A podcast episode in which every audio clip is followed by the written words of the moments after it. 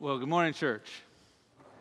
And uh, it's good to be here with you uh, to worship our, our Savior. And um, hey, I just want to say to our guests who are with us this morning, um, special welcome. We, we, thank you for coming out uh, to join us in worship. Um, my name is Pastor Troy. I would love to get a chance to get to know you after the service. Um, I'm going to do my best to just get outside as, as quickly as I can afterwards. I don't always do a great job with that. But I'm going to try to um, be out there, and I'd love if you're a guest to just get a chance to meet you. So I'll be kind of hanging out. Um, if you walk outside and hang a left, there's a big kind of square courtyard area. I'll try to be right there. Uh, so do please don't be shy. Come and talk to me. Uh, I would love to get a chance to, to get to know you. Um, also, I just want to say hey, next week we have a special guest, uh, Victor Houston, who's going to be here with his family.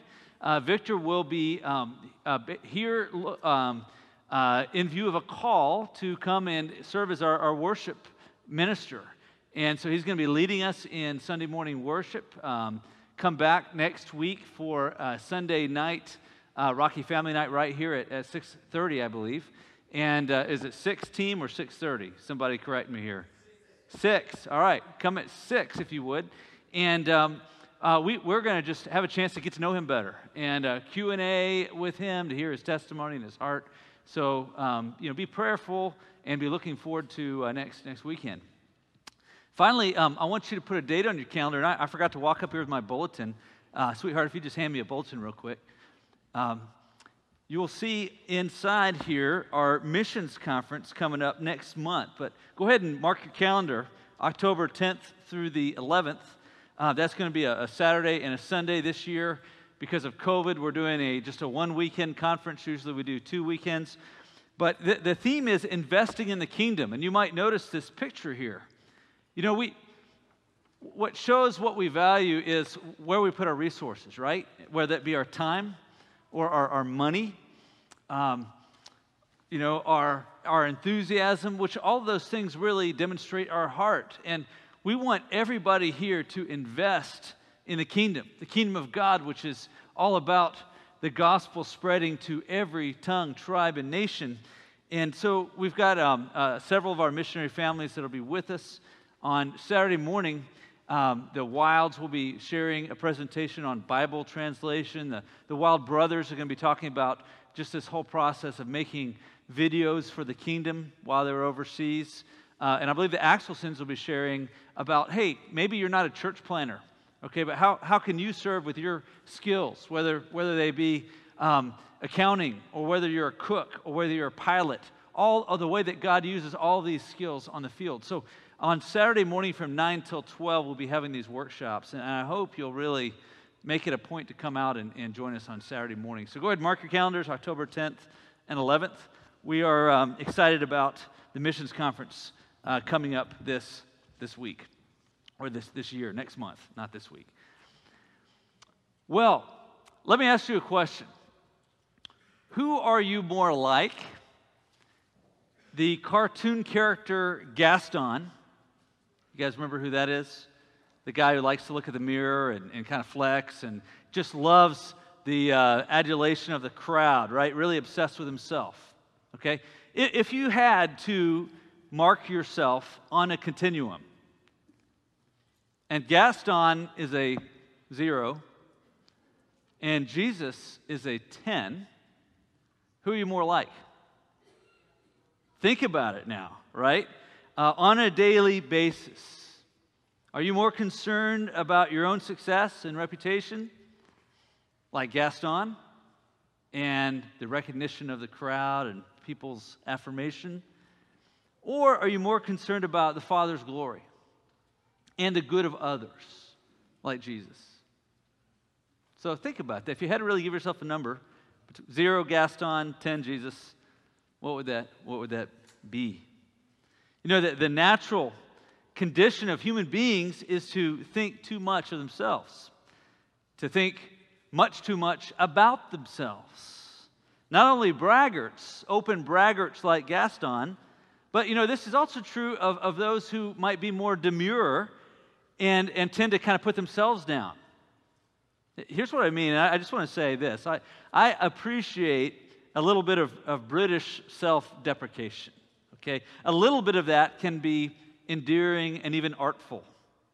But, but too much of that, too much like self deprecation, is, is also often evidence of, of an obsession with self because we're looking for compliments. And, and to, to give you an example, my, uh, as a kid, I used to love going down to Tampa and visiting my um, mother's parents. My, my, my grandfather, Pappy, old World War II flying, uh, you know, pilot, hero. Um, but he, he was great on a grill, and he would spend all day preparing shish kebabs. I mean, he, was, he made the most amazing kebabs ever had. All right? And, and so as a, as a kid, um, I'm, I'm tucking into those. There's not a whole lot of conversation because we were really getting into it. And, and if, if too much time went by without any comment, he would say something like, No, I did it again. Um, I overdid the kebabs. And what he was really doing was fishing for a compliment, right? It wasn't that he really thought he overdid it. He, he knew they were good, but he was, he, was, he was letting us know now's a good time to say, No, these are great. You know, cultures tell us a lot about values by language, right? So when you say thank you, in our culture, we, we say you're, you're welcome. And I, I think that's actually a pretty good response. You know, we're saying it's kind of a hospitality type response. You, you are welcome to me, so I am, you know, it, it, was, it was good for me to do this for you. Uh, my favorite response, though, would be the, the response you find in South Africa, which, which Chick fil A, by the way, um, plagiarized. They got it from the South Africans, and that is pleasure, right? Uh, th- when you say thank you to someone for you know, a favor or whatever they've done, and you say pleasure, I think that's a very humble way of saying, hey, it was a pleasure for me to serve you. Very Christian response, right? Uh, some of our, our friends in um, Spain and, and South America, in, in the language of Spanish, would say de nada, right? You say gracias de nada. Well, what does that mean? It's nothing. It was nothing, right? And, and in a sense, I think that can be um, uh, humble as well. It's like, hey, you matter so much to me that it was, it was nothing for me to, to serve you. But let, us just say you, you, know, you, you threw yourself in front of a Mack truck to, to push somebody out of the way and you saved their life and, you, and, and they say, thank you. And you're like, no it was nothing. Right? I, I, gave you my, you know, thank you for that kidney. Or that, ah, de, de nada. It was nothing. So even that can sometimes be maybe a little bit too much self deprecating, right? So have you ever done that? Have you ever had that attitude? You know, I, am just, a, I'm just a, a little worm in the house of the Lord. You know, I'm not worthy. Well, well, what do you expect the other person to say? Well, you know, no, you're not. You have, you have great value. You know, um, that, was, that was just a lousy sermon I preached. Right? What, what you know, what, what, are you hoping for? So, so the point is, um, if, you know, if you really want to kind of help tell, and someone is, is oh, you know, self-deprecating a little too much, you can just say something like, yeah, that's about right. And you can kind of see what see what's in the heart, right? So whether you're a, a you know a, a, braggadocious Gaston or whether you're on the other side, maybe uh, you know self-deprecating all the time, looking for others to you know fishing for compliments, um, uh, it is natural in the human condition to to think too much or too much about ourselves. Well, how should we think about ourselves? You know, the Bible tells us in our, in our text this morning that we should think soberly about ourselves. Look again at verse 3 of Romans chapter 12. Paul writes, For by the grace given to me, I, I, say to everyone, by the way, that, that just that introduction is a lot, sounds a lot like Jesus. Um, there's not a verily therefore, but it, you know, Paul is really kind of, this is, he's saying, listen up. This is important okay? For by the grace given to me, I say to everyone among you, not to think of himself more highly than he ought to think, but to think with sober judgment, each according to the measure of faith that God has assigned. So we're, we're supposed to think of ourselves with, with sober judgment. What does that mean? Sober judgment. Well, it means biblical judgment. That the Bible should inform our self value. And, and, the Bible says, I am made in God's image. So, so my life matters. So every life matters because every life is made in God's image. The Bible also says, I am a sinner. So I am no better than anybody else. I'm no better than, than, than the gravest sinner or someone with a different cultural background or different education or a different political philosophy. I am no better than anyone else because I am a sinner. In fact, the most honest thing we can say biblically is I am the worst sinner that I know. That's what the Bible teaches us to have that perspective, right? Remember, love the sinner and hate your own sin because you can't really love the sinner and hate their sin very well because very quickly you're going to start despising the sinner, right? There's, there's a category. Maybe you haven't done that same thing, but categorically, we have. we are totally depraved. That's what the Bible teaches. But it also teaches us that I am redeemed by Jesus. So if you have put your faith in Jesus Christ, if you believe that He died on the cross for your sins and, and rose from the dead, that means you are His child. You are redeemed by Him. And so I find my strength and my purpose and my meaning in Christ. That's biblical judgment or sober judgment. Now, this text says, Think with sober judgment, each according to the measure of faith that God has assigned. Now, that's uh, maybe a, a little bit confusing. And it's, it's easy to mistake this to mean that sober thinking comes to each of us in proportion to the, the measure or the degree of our personal faith. Okay, and that's actually, there's some teaching out there that that's what he means. But after, after some further study on, on this um, phrase, um, the measure of faith, I think we would better understand the word metron in Greek, which is translated measure here, to, to mean standard. Several old British theologians helped me out with that one John Stott, Cranfield, some other guys. Um, so instead of reading this, the measure of faith, I think we should read this the standard of faith. That is, the standard of our faith is Jesus. So we should think soberly about ourselves in comparison to Jesus. And of course, that's just going to humble us, is it not? Um, think about Jesus Christ taking the, the basin and the towel. Uh, man, do I do that? Metaphorically, do I do that every day with my family, with people who disagree with me? Pastor Kent Hughes writes Paul is not asking the believer to estimate himself according to the changing subjective feelings, but to estimate himself according to his relationship to Christ. When one sees that Christ is the standard of measurement, he will not think of himself more highly than he ought, but will rather think of himself with sober judgment. It is impossible to think more highly of ourselves than we ought if we are sound on this point. If we truly make Christ our standard, we will experience the reality of the opening beatitude Blessed are the poor in spirit, for theirs is the kingdom of God.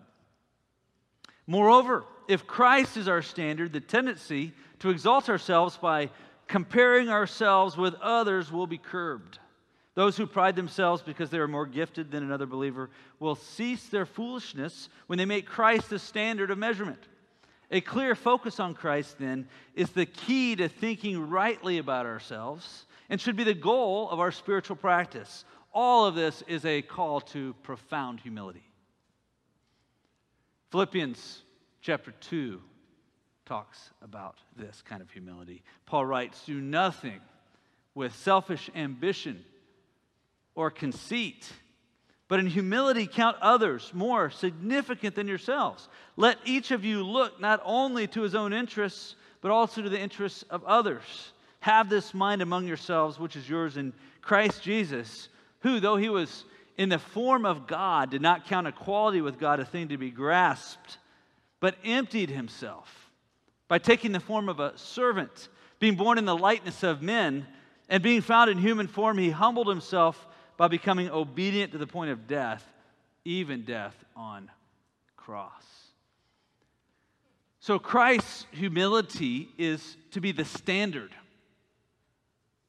that we're to strive for in the way we live. We're to be humble like that, not hanging on to position or clinging to a desire to have prestige or for people to think of us highly, but to think about what honors you, Christ, and what is best. How do I best serve others in this situation?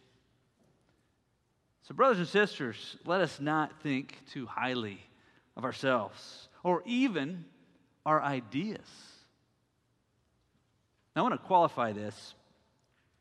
We should think very dogmatically about the truths of the Bible, about the gospel, everyone's need for Christ. The fact that Jesus said, I am the way, the truth, and the life.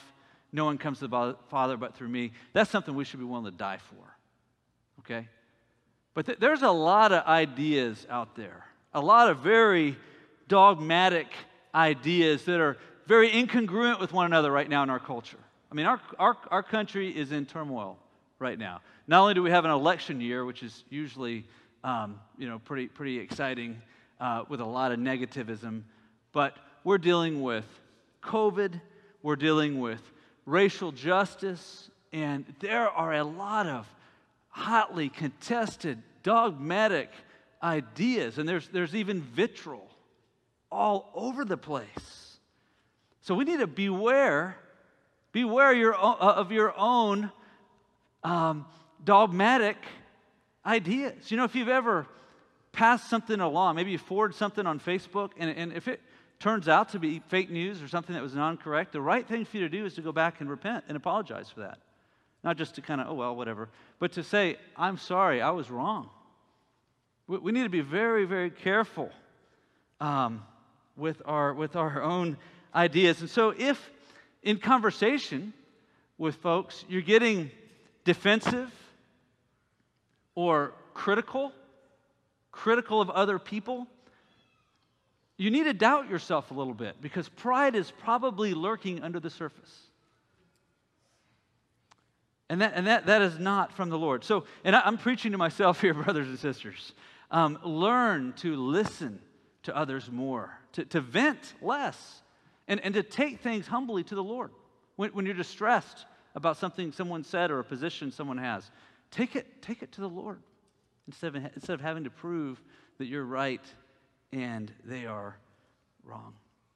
So we're to think soberly about ourselves with Jesus Christ and his humility as our standard.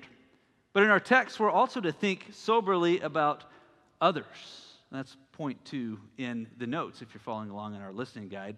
Um, we're to think soberly about others, specifically other Christians. Do you appreciate the beautiful diversity of the church? And we, we, we actually have here in, in verse uh, 4 through 5 really, really three points, and that is diversity, unity, and mutual dependency. So we're going to kind of look at each of these three. Uh, but I hope that you appreciate the, the beautiful diversity of the church. Look at verse 4. For as in one body, we have many members, and the members do not all have the same function. So we, though many, are one body in Christ and individually members of one another. You know, we Christians were not intended to all be clones of each other. We, are to share in uh, uh, core beliefs, but we weren't designed or intended to be clones of one another. Each member of the body of Christ and each one of you has a beautiful history and a perspective that is uniquely your own and, and giftings, and we're going to look at those in a minute, that God has given you for His glory and for the, benef- the benefit of the body. And, and each of these should be appreciated. I, I love to hear your stories. When, when, when I get together with, with you, I really love hearing your personal stories, your backgrounds, the, the places that you've been the, the challenges that you've overcome through faith in Christ, even, even the accomplishments. and the experiences. You know, just, just to scratch the surface, just to scratch the surface. We have people who, week after week, regularly sit in this room who have fought in wars and who have performed life saving surgeries. People who have adopted special needs children. People who have lived among deep jungle tribes so they could reach them with Christ. Flown life saving missions, authored books, written and produced movies, hiked the 2,190 miles of the Appalachian Trail, performed in rodeos. Pam Bristol, ladies and gentlemen. Did you know that? Former barrel racer. We have folks who have fostered orphans, advised the president, tutored struggling school kids, and even, and most importantly, led people to faith in Jesus Christ in this, in this room. You know, F.F. Bruce said, diversity, not uniformity, is the mark of God's handiwork. It is so in nature, it is so in grace too, and nowhere more so than in the Christian community. So, so I hope in, in your Christian life and walk with each other that your desire isn't for others to be more like you, um, but, but for, I hope that you appreciate the, the diversity that God has made. It's a beautiful thing. And, uh, um, and it makes us stronger. But, you know, we also have unity. And I hope that you appreciate the unity of the church. We are one body in Christ. You know, many of us have mutual interests that, that bond us uh, together. Some, some of you like paddleboarding or, or you know, getting outside. I, I had a chance Friday morning with a couple brothers, I think six of us, to paddle uh, across Choctawhatchee Bay. We started in Destin Harbor and, and paddled to the, the Wilds House in Sharks Bayou. And you know, as soon as we arrived, um, you know, the whole time we're exhausted. As soon as we arrived, we're all talking about next time it needs to be a little harder. You know, we need to start out in the in the ocean and you know Henderson maybe and paddle you know paddle across the ocean for a few miles and then through the pass and you know and, and do it again all the way to Rocky Bayou or something like that. But you know, we, we were just enjoying the fellowship of of, of talking and and that just mutual interest provided some bonding. Well, for some of you, that wouldn't provide any bonding. You have no interest in, in paddling across the bay. And I get that, but, but some of you are interested in other things. Some of you like to paint or draw. Uh, some of you like to gather together and talk about essential oils and natural health treatments. Okay, that, that's not me, but that's some of you. And, and you know what? It's a good thing to have shared interests that you enjoy talking about. But you know, none of that comes close to bonding people together like Jesus Christ. He is ultimately what bonds us together. He is the vine, we are the branches. He's the one who brings us together so that people from totally different cultures and, and, and backgrounds can have far more in common than a group of guys that just finished a paddleboarding trip who may or may not know the Lord. You know, I've, I've been counseling married couples who have, have gotten to a point in their marriage where they've said, you know, we don't have anything in common. And, I, and I've said, you know, I like to shoot, she likes to cross stitch. I'm not really interested in that. She's not interested in this. We just, we, there's nothing for us to talk about. and, and my response is, yes, you do. You have Christ in common.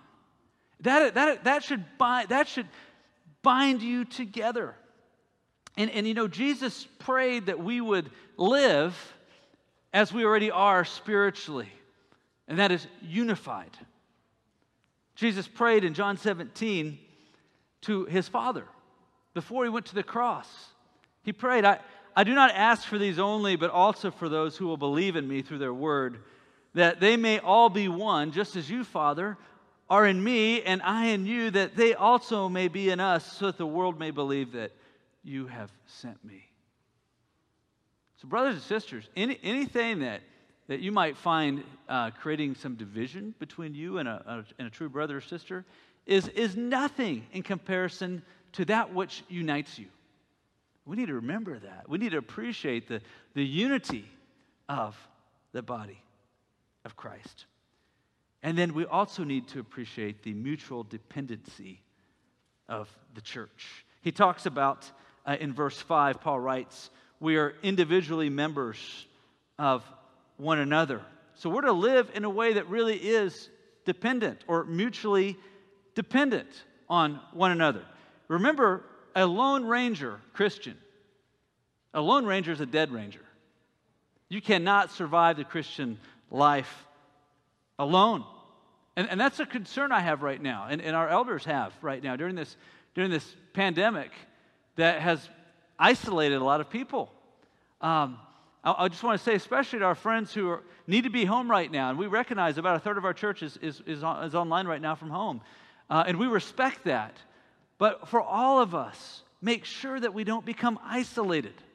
Don't, don't, don't, you know, don't allow this pandemic to cause a, a rift or division or, or for you to not be involved in other people's lives, even if you got to do it via phone or, or Zoom. We have the technology, or, or to go to some pains to sit outside together. But we're supposed to be involved in each other's life. Uh, and, and, that means not just, just being together, it means opening up and, and sharing our hearts with one another. Remember that the, the, devil loves an isolated Christian. Very, very easy to inject all kinds of false ideas. And you only need to get a couple degrees off to, to vector to San, you end up in San Francisco instead of in Seattle, right? Um, the devil loves an isolated Christian. So, so we must be mutually dependent. The truth is, we need each other. In 1 Corinthians 12, Paul continues this, this kind of example or this picture that he's painting here of, of a human body. And he compares us to this human body, even in our text. But he unpacks it more in, in 1 Corinthians chapter 12. And he uses the illustration of the various body parts, demonstrating how they are mutually dependent on one another. In verse 21 of 1 Corinthians 12, he writes, The eye cannot say to the hand, I have no need of you, nor again the, the head to the, the feet, I have no need of you. And you know, we, we so often take uh, even members of our body, like our human body, for granted, don't we? A- until one, we don't have full use of one of them, or one of them is, is injured or hurt, right? And then suddenly you realize, man, I really, my pinky is really important, right? Um, when, when, suddenly it's not working right, or my thumb that maybe I took for granted, I, suddenly I don't have use, you, know, you break your thumb, and your, your whole life changes. You know, I've, I've been reminded just this last week how much I miss having my brother Bart on our elder team. I mean, he's still an elder. He's just in Atlanta right now, going through a, a, a process of rehab. And, and it's going to be a while before he's able to keep serving. And, and Bart, if you're watching, I love you, man, and I miss you. Um, he has some specific skill sets and gifts that I don't have. And, and, and, and already uh, we're just poorer without him. So often you don't realize how much you miss somebody and how much you need them until they're not there. 1 Corinthians 12, 26 through 27 says, if, if one member suffers, all suffer together. If one member is honored, all rejoice together. Now you are the body of Christ and individually members of it. I remember a couple years ago um, taking off on a big hiking trip with a broken toe. And, and the entire time, normally I don't really think about my big toe right? But the entire trip, I thought about my big toe more than I thought about anything else because my whole body was feeling the pain. And so, you know, in our own body life, when, when somebody is hurting, we're to weep with those who weep, and we're to rejoice with those who rejoice. So let's, let's be sure to, to cover our member care list with, with our prayers and with our genuine care, like calling them up, encouraging them, hey, is there anything you need? Anything I can do for you? Um, and let's keep laboring in prayer for one another. Please keep laboring in prayer for the Swan family. Man, it's so good to see you guys on the front row here this morning. Um, it's easy to think, well, hey, they survived. It'd be easy after four weeks to, to kind of uh, let off in our prayers. But Olivia's in rehab in Destin, and Bart's in rehab in, in Atlanta. you know, and Wendy's just been, I mean, amazing in so many ways. God's grace coming through and giving her strength to do things that she'd never done before and care for her family. And, and Ryder being the man of the house now, we need to be praying for this dear family and, and let them know. Drop them a line, let them know you're, you're covering them in prayer. And so many others in our body right now who have needs. So I, I hope you, you bathe that member care list in, in prayer. And, and when someone is weeping, weep with them.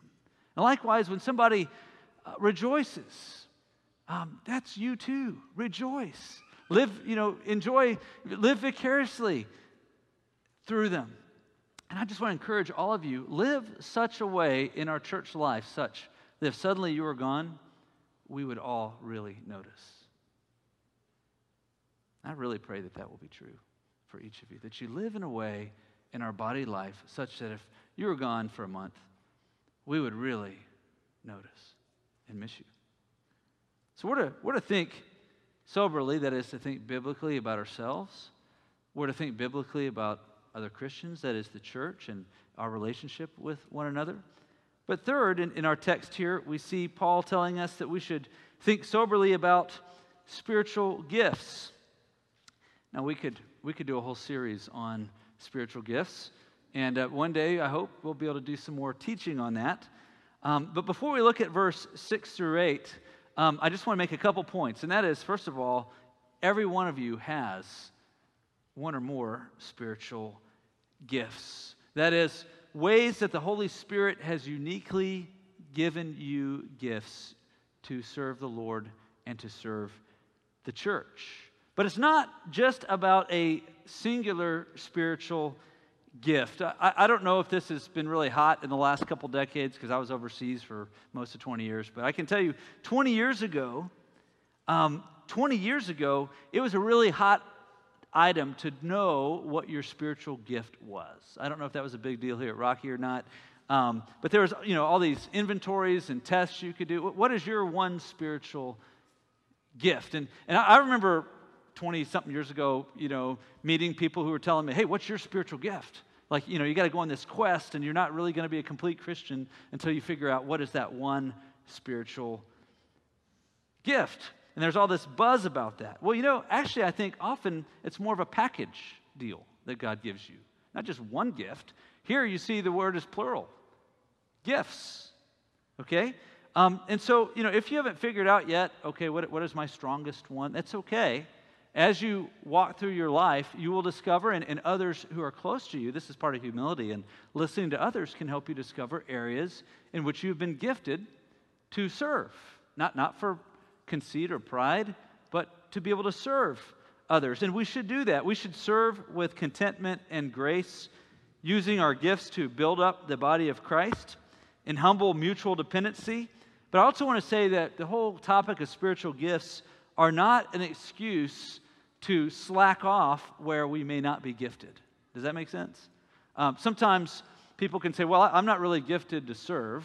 That's not my spiritual gift. So I'm not going to volunteer for the nursery. All right. Well, you know what? We, are all called to, to serve, and we're, we're all called to give. And, and honestly, we should all exhort. And we're going to look at that here in a minute. Every one of us at some point in our life should exhort, even though you may not have the gift of exhortation. So, this is not an exhaustive list.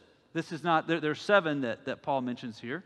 Uh, this is not like the seven spiritual gifts and there are no more. And I can tell you that uh, with certainty because in 1 Corinthians 12, Paul lists even other spiritual gifts that are not in this list. Okay? So, having said that, let's jump in. Uh, Romans 12, verse 6. Paul writes, having gifts that differ according to the grace given to us, let us use them.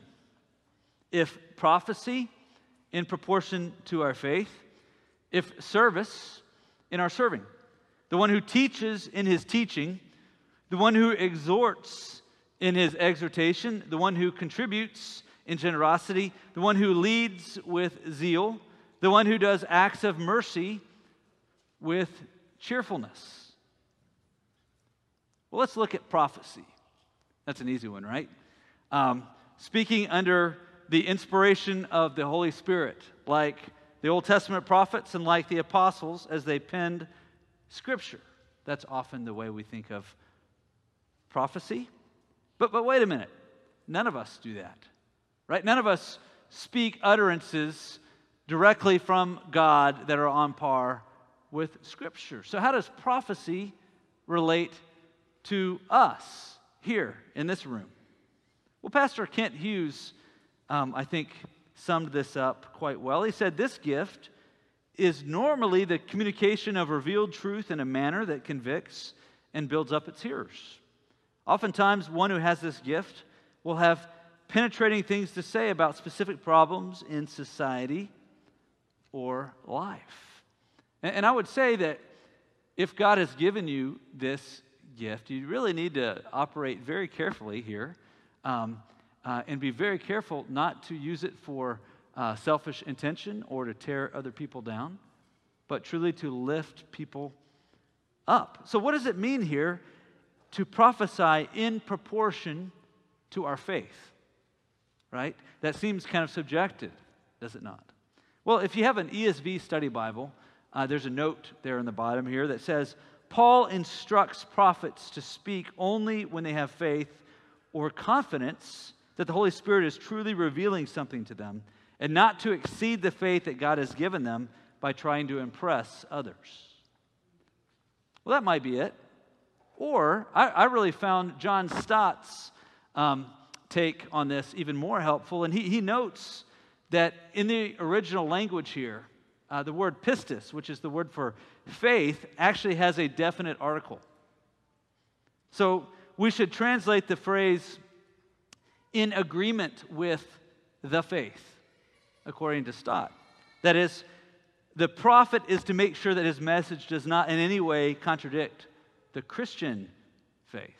In other words, if you have this gift of prophecy, you need to be very careful that everything you say is according to the Word of God. And when someone comes up and they have something to say um, to you, that you evaluate that according to the Word of God. This is the standard. We could spend a lot of time talking about prophecy, but we don't have a lot of time. And we've got seven. So let's talk briefly about service. You know, the word here, service, is diaconia, which is where we get the word deacons. And, and there are so many areas of service in the church. And I am just very thankful for our deacon team, uh, the many who, who serve, and, and the many of you who follow their lead by serving and, and caring for others and giving themselves, giving yourselves wholeheartedly for this important ministry. I mean, service is everything from, from management of, of the campus and buildings to, to caring for orphans and widows in their distress and, and, and, and, and, and building forming member care teams for when people are in the hospital and, and need support. Um, all that fits under service, and it is service to Christ. Well, teaching. You know, teaching is a similar gift in some ways to prophecy, um, and, and there's some differences. Prophecy deals more with the heart and with the will, where teaching focuses more on the mind, imparting knowledge and, and you know, th- there's an urgent need worldwide for teachers. Th- this is a gift greatly in need. There, there, are many churches that, that, that, are, you know, that are really bare bones when it comes to teachers, especially on, on the field. You know, you go to Africa, huge, huge need in Africa for training in biblical teaching.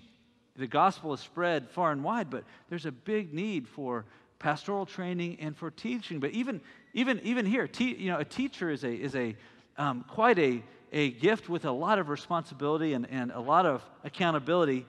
Um, and so Dr. Barnhouse here gives some good advice for those who would teach in the church. And I have to say, I was humbled when I read this this week. Uh, it put me on my knees. He writes, Before you go and teach, you've got to ask these questions have I listened to his voice? Have I laid my own reason in the dust before him in order to take it again, enlightened by him for use in my work? Have I been spiritually alert and dependent upon the Holy Spirit?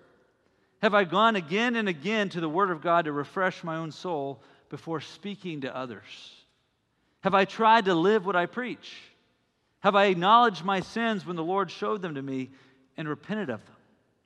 These are questions that the teacher must ask before we teach. Well, Paul also mentions exhorting. Uh, that's the fourth gift listed here. The, the, the Greek word parakaleo has quite a broad meaning. So if you have an ESV Bible, which, I, which I, am using here, um, it's translated exhorting. If, you if you have an NIV Bible, Bible, you'll find that it's translated encourage.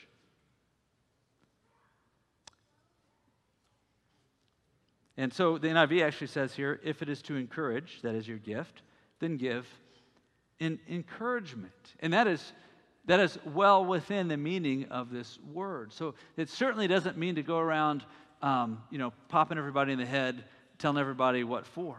Okay, the idea here is sometimes to correct, sometimes it's to lovingly rebuke, but it, it's to encourage and, and to come alongside. And I think of Barnabas. His name was the son of encouragement. And, and he, he lifted up people who had lost heart. That's what it means to exhort. That's the biblical meaning uh, of the word exhort. Barnabas, you'll remember, was quick to befriend the former terrorist turned Christian Saul of Tarsus. Everybody else was scared of him and, and, and staying apart, you know, socially distancing from him, right? And, and yet Barnabas came alongside him and said, I'll, I'll walk with you. I, I, believe in you. I believe your testimony. One, one commentator uh, defined exhorting just simply means to come alongside and, and encourage. So when I think of the gift of exhorting, you know, I think of biblical counseling. You know, Smiths, we are so thankful that God brought you to our church. Um, not only do they invest hours every week lovingly encouraging and exhorting people who are struggling, but they have a vision, and, and God has helped br- bring this vision to our church to, to help reproduce this counseling ministry. And, and so I, I, pray that this training that we're going through right now will, will help produce many biblical counselors throughout our church and, and not just where you like have a business card that says biblical counselor, but where you, as, as part of your life group, you are doing life with one another and you're exhorting and, and encouraging one another uh, to follow after Jesus. Contributing is the fifth gift we see Paul list here. And that would be the, the act of, of giving resources, especially financial resources, to the church and, and to the needy and the, the word generously, he, he just says, um, the one who contributes in generosity. Well, that word gener- uh, gener- generously could also be translated with simplicity. You see, it strikes, that word strikes at our motivation when we give. We're, we're not to, to give with reluctance or with pride, but we're to give with love and, and joy, even. And never for show, like Ananias and Sapphira, but we're to give with simplicity or, or generosity, you know, with an open hand, knowing that everything we have comes from the Lord. And, and so we're, we're to give as, as acts of worship to Him. Well, the sixth spiritual gift listed here is, is leading. And He tells us to lead with zeal. Now, we have a lot of leaders in this room right now. In fact, probably more of you are leaders than you may realize. You, homeschool moms, you are leaders. I mean, you are, you are, you have a huge ministry that God has entrusted to you to help shape and, and train and lead children um, uh, to, to walk with the Lord. Um, big brothers and sisters, whether you re- recognize it or not, or whether you do it well or not, you too are leaders. We have military leaders in this room. And you know, leadership can be exhausting, it can be tiring, especially these days while so many are upset in our culture. And spiritual leadership can be especially draining, particularly when the folks that you're praying for have responsibility for their souls when they turn away. And, and like sheep, they go astray. And it can really hurt when you, when you see folks, when you, you know, when you see train wrecks um, when people don't take your counsel, um, and, and when you see um, the, the, the effects of, of sin on, on folks. So we leaders need to be sure that we're not being slack or, or lazy or winging it. By that I mean depending on our own savvy instead of on the Holy Spirit for leadership. But we need to lead with zeal. And the only way I know to do this is to cling to Christ, it's to cling to Jesus. You cannot lead well for the long haul in your own strength by pulling yourself up by your bootstraps. It's got to be by humble, dependent prayer and clinging to Jesus. So if you're a leader, and many of you are, uh, don't grow slack. Lead with zeal. Um, I pray that you're leading many others to the kingdom, to Jesus, to the, the gates of heaven. I hope people are following you there. Well, acts of mercy. I want us to kind of land the plane here. This will be our conclusion. This very last point here the, the seventh spiritual gift acts of mercy. You know, I think, I think this gift is underappreciated, um, um, very much so. Um, but how thankful I am for the many caregivers in our church. I mean, I, I am awed by you. Um, I've been blessed with a very merciful wife who, who uh, does this well, but there are so many of you mothers who do this so well from, from sun up till bedtime, just devoting every minute of your day really to care for your children, and oftentimes for your, your messy husbands as well. Um, husbands, we, have, we do have husbands in our church who are caregivers as well, caring for their, their, their wives who are sick. We have cases in our church where husbands right now are taking care of their wives who are going through uh, therapies for cancer or who have debilitating illnesses that, that keep them from uh, be, living a normal life. And so their day uh, is, is, is full of caring for their bride, which is really fulfilling that vow they made. You know, when I think of, there's a number of husbands that, that do this uh, faithfully in our church. But when I think of someone who shines, it's, it's our brother Rick Kuka. Um, Rick, who for months sat right outside his wife's window daily um, over at the manor, wasn't allowed in because of COVID restrictions. But he sat outside and read the Bible to her every day and prayed for her every day, thinking and hoping that she could hear his voice through that window. We have families some of you have already done this, or some of you are right now, or, or will, uh, care for aging parents. It's not an easy task. When I think of caregivers, um, those who are called to, to perform acts of mercy cheerfully, with cheerfulness, um, that's a huge task. Caring for the ones who cared for us, um, and as the, revol- the roles are reversed, it's a very humbling time of life It can be very draining and, and tiring and hard. Um, but it's a spiritual gift, acts of mercy. So we're called to do that even with cheerfulness. I think of our medical folks. We have a number of medical caregivers, uh, healthcare workers in our church who, who daily just go and do their jobs, caring for people in their most vulnerable hour, sometimes at risk to themselves. Um, do that, brothers and sisters. First of all, thank you, but continue to do that with cheerfulness. Do you know, though, that every one of us has been called to care for one another? And every one of us has been called to care for our missionaries. You know, we are called. It, it's really kind of a, a holy calling. It's a, it's, a, it's a great privilege that we've had at Rocky to send out 19 different units, different missionary families, or a few singles in there. And, and out of that, there's two, two uh, entities that we support um, doing leadership development and, and, theological training on the field. But 19, and mo- most of these families were members of Rocky, sat right here where you do. And, and so one, one day we, we laid our hands on them and we made them a, sol- a solemn pledge that we would hold the ropes for them, that, that we would pray for them daily, that we would encourage them, that, that they would always be in our hearts. And the people that they were going to reach would be in our hearts as well that we would labor for them in prayer. So, whether you realize it or not, and some of you, I think most of you thankfully do, and have been involved at some level of, of caring for our missionaries, every one of us has been called to be a caregiver for our sent ones. So, how are you doing with that personally? You know, has, has this whole COVID pandemic been difficult for you?